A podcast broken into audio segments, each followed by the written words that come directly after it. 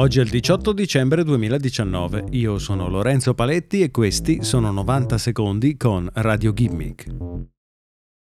Spotify ha speso centinaia di milioni di dollari nel corso del duemiladiciannove in un piano volto ad espandere l'azienda. L'obiettivo di Spotify è quello di diventare non solo la piattaforma principale sulla quale ascoltare la musica in streaming, ma anche il mezzo per godersi podcast di ogni genere. Spotify ha acquistato Anchor, servizio che permette di caricare e distribuire facilmente il proprio podcast con pochi click, e Gimlet, casa di produzione podcast che produce, tra gli altri, il podcast di grande successo Reply All. Ora sembra che Spotify vorrebbe cominciare a mettere a frutto i suoi grandi investimenti, e se da tempo si può già ascoltare podcast, su Spotify solo recentemente hanno cominciato ad apparire in alcune regioni del mondo come Svezia, Inghilterra, Brasile, Australia e Messico dei banner all'interno dell'app di Spotify che invitano gli utenti a indicare i propri interessi così che il software possa suggerire qualche nuovo podcast da ascoltare.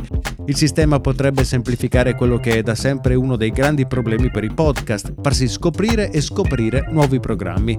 Parallelamente Spotify sta anche sviluppando nuovi sistemi di analytics per tracciare l'interesse degli ascoltatori verso i podcast e programma di introdurre spezzoni pubblicitari personalizzati e mirati indipendenti dai podcast, un po' come succede con i video di YouTube.